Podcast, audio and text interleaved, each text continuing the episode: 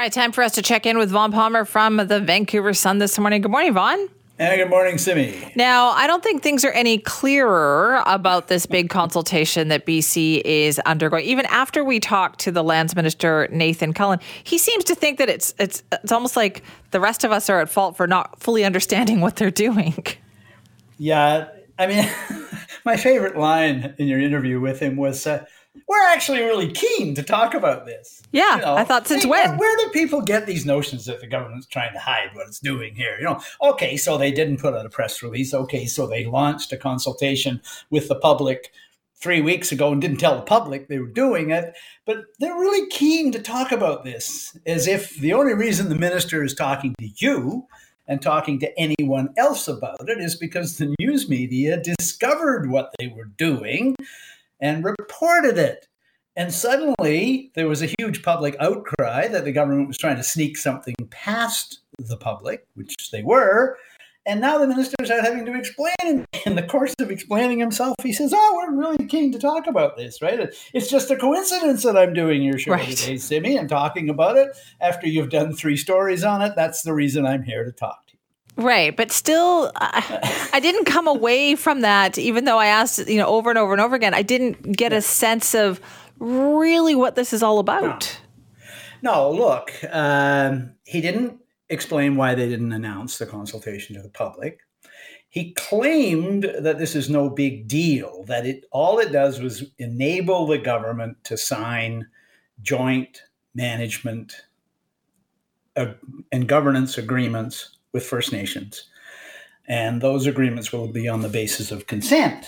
But when you tried to find out if, in the government's mind, consent is the same thing as giving First Nations a veto, he just didn't answer the question at all. He didn't address that issue at all. They do not want to talk about whether or not giving, eh, recognizing and enshrining in law, by the way, the native consent, the Indigenous right to consent, um, means the same thing as a veto, although I think most people who've spent any time thumbing through the dictionary, it's pretty hard to see the distinction. So that's the other issue here. Look, I thought there was a very good response on this from Adam Olsen, who's the Green MLA for uh, Saanich, um, North Saanich uh, riding here on Vancouver Island. He's an Indigenous leader himself. And he said yesterday, look, um, he recognizes the need for the government to do this. He sees it as part of the process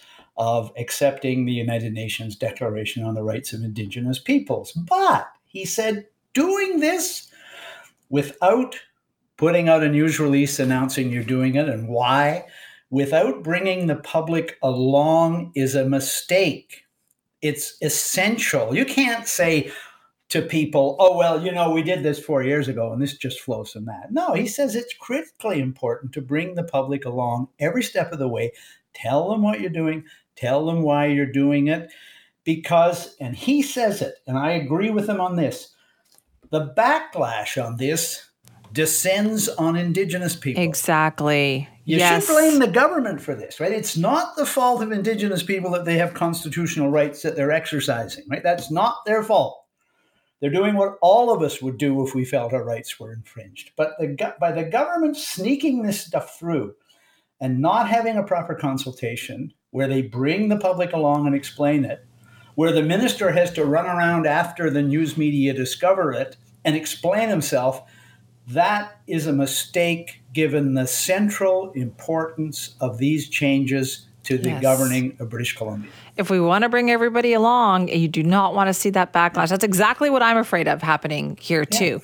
So do and you a rush job? Yes, that's the other thing, right? And again, yeah. he didn't address that, right? So they launched the consultation in January. They don't tell anybody they're doing it. Here we are to February. In February, they're going to start drafting the legislation. Takes a while to do that before the public consultation is finished. And then they intend, the New Democrats, to use their legislative majority to enact these changes, never mind what the public says, before the legislature adjourns in May. Uh, that kind of a rush job, again, of course, people are suspicious about what they're up to here. Of course they are. I know. And we're not done, obviously, talking about it, but there's other political issues too that we're going to talk. About. Let's talk about some other political headlines happening this week. Vaughn Palmer back with us. Let's start with uh, BC United. I got this press release too. They've got something going on.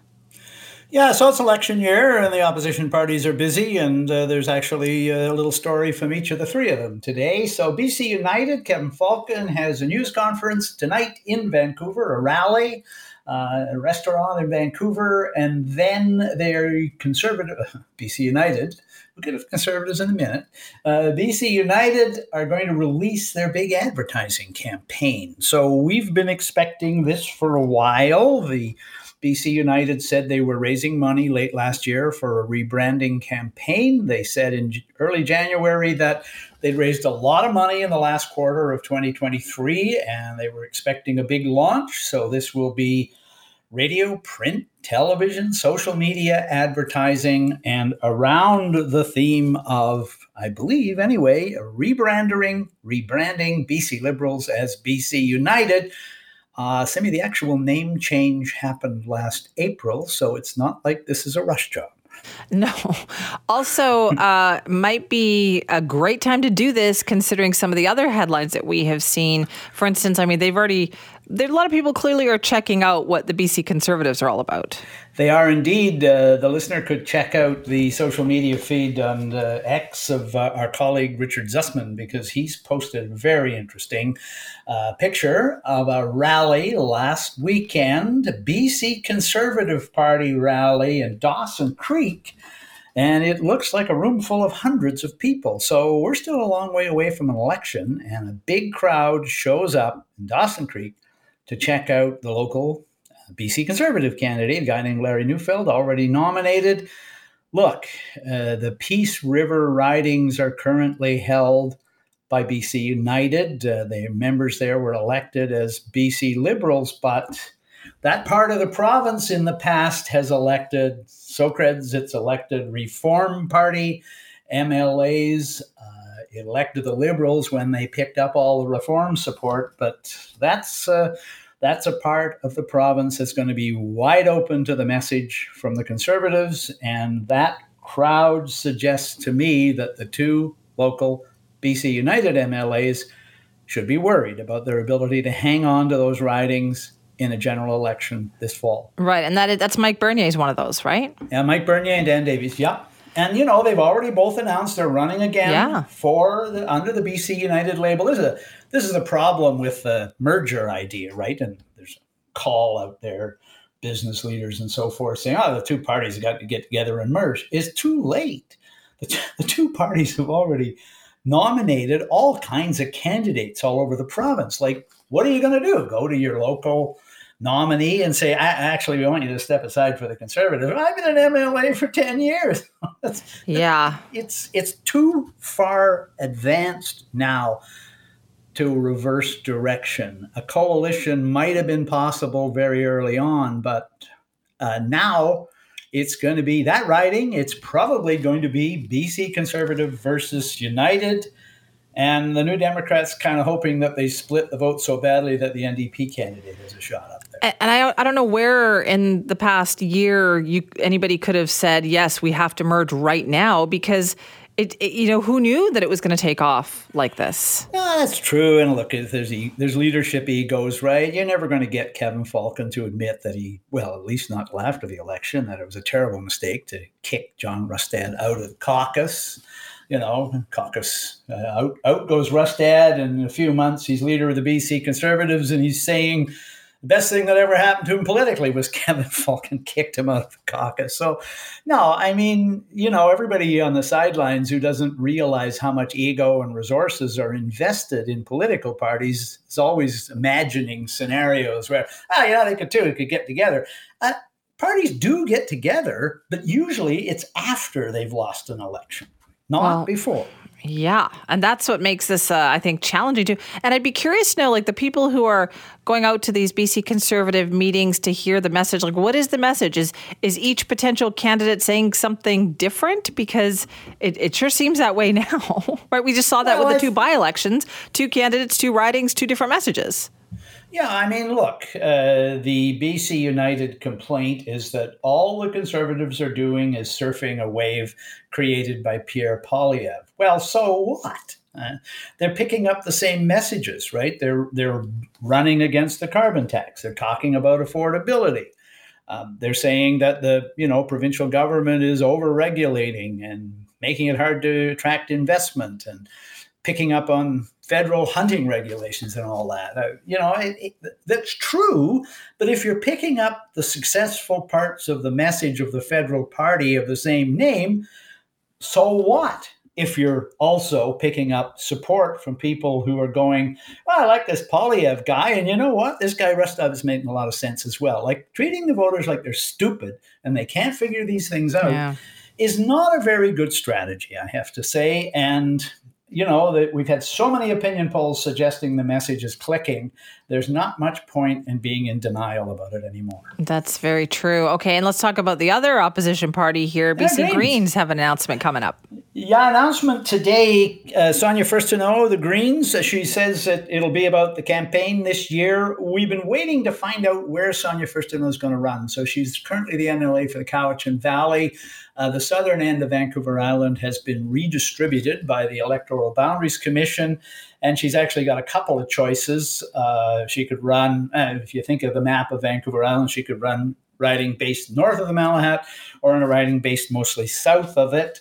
Um, there is an open riding in the capital region, and there's some thought she might run there. Uh, the riding has the name Langford, which is also where John Horgan used to represent, but the Horgan successor is running in a different riding. So it's possible she's going to run in the capital region, possible she'll stay in the Cowichan region. She's going to announce it today, I think. That's where she's headed.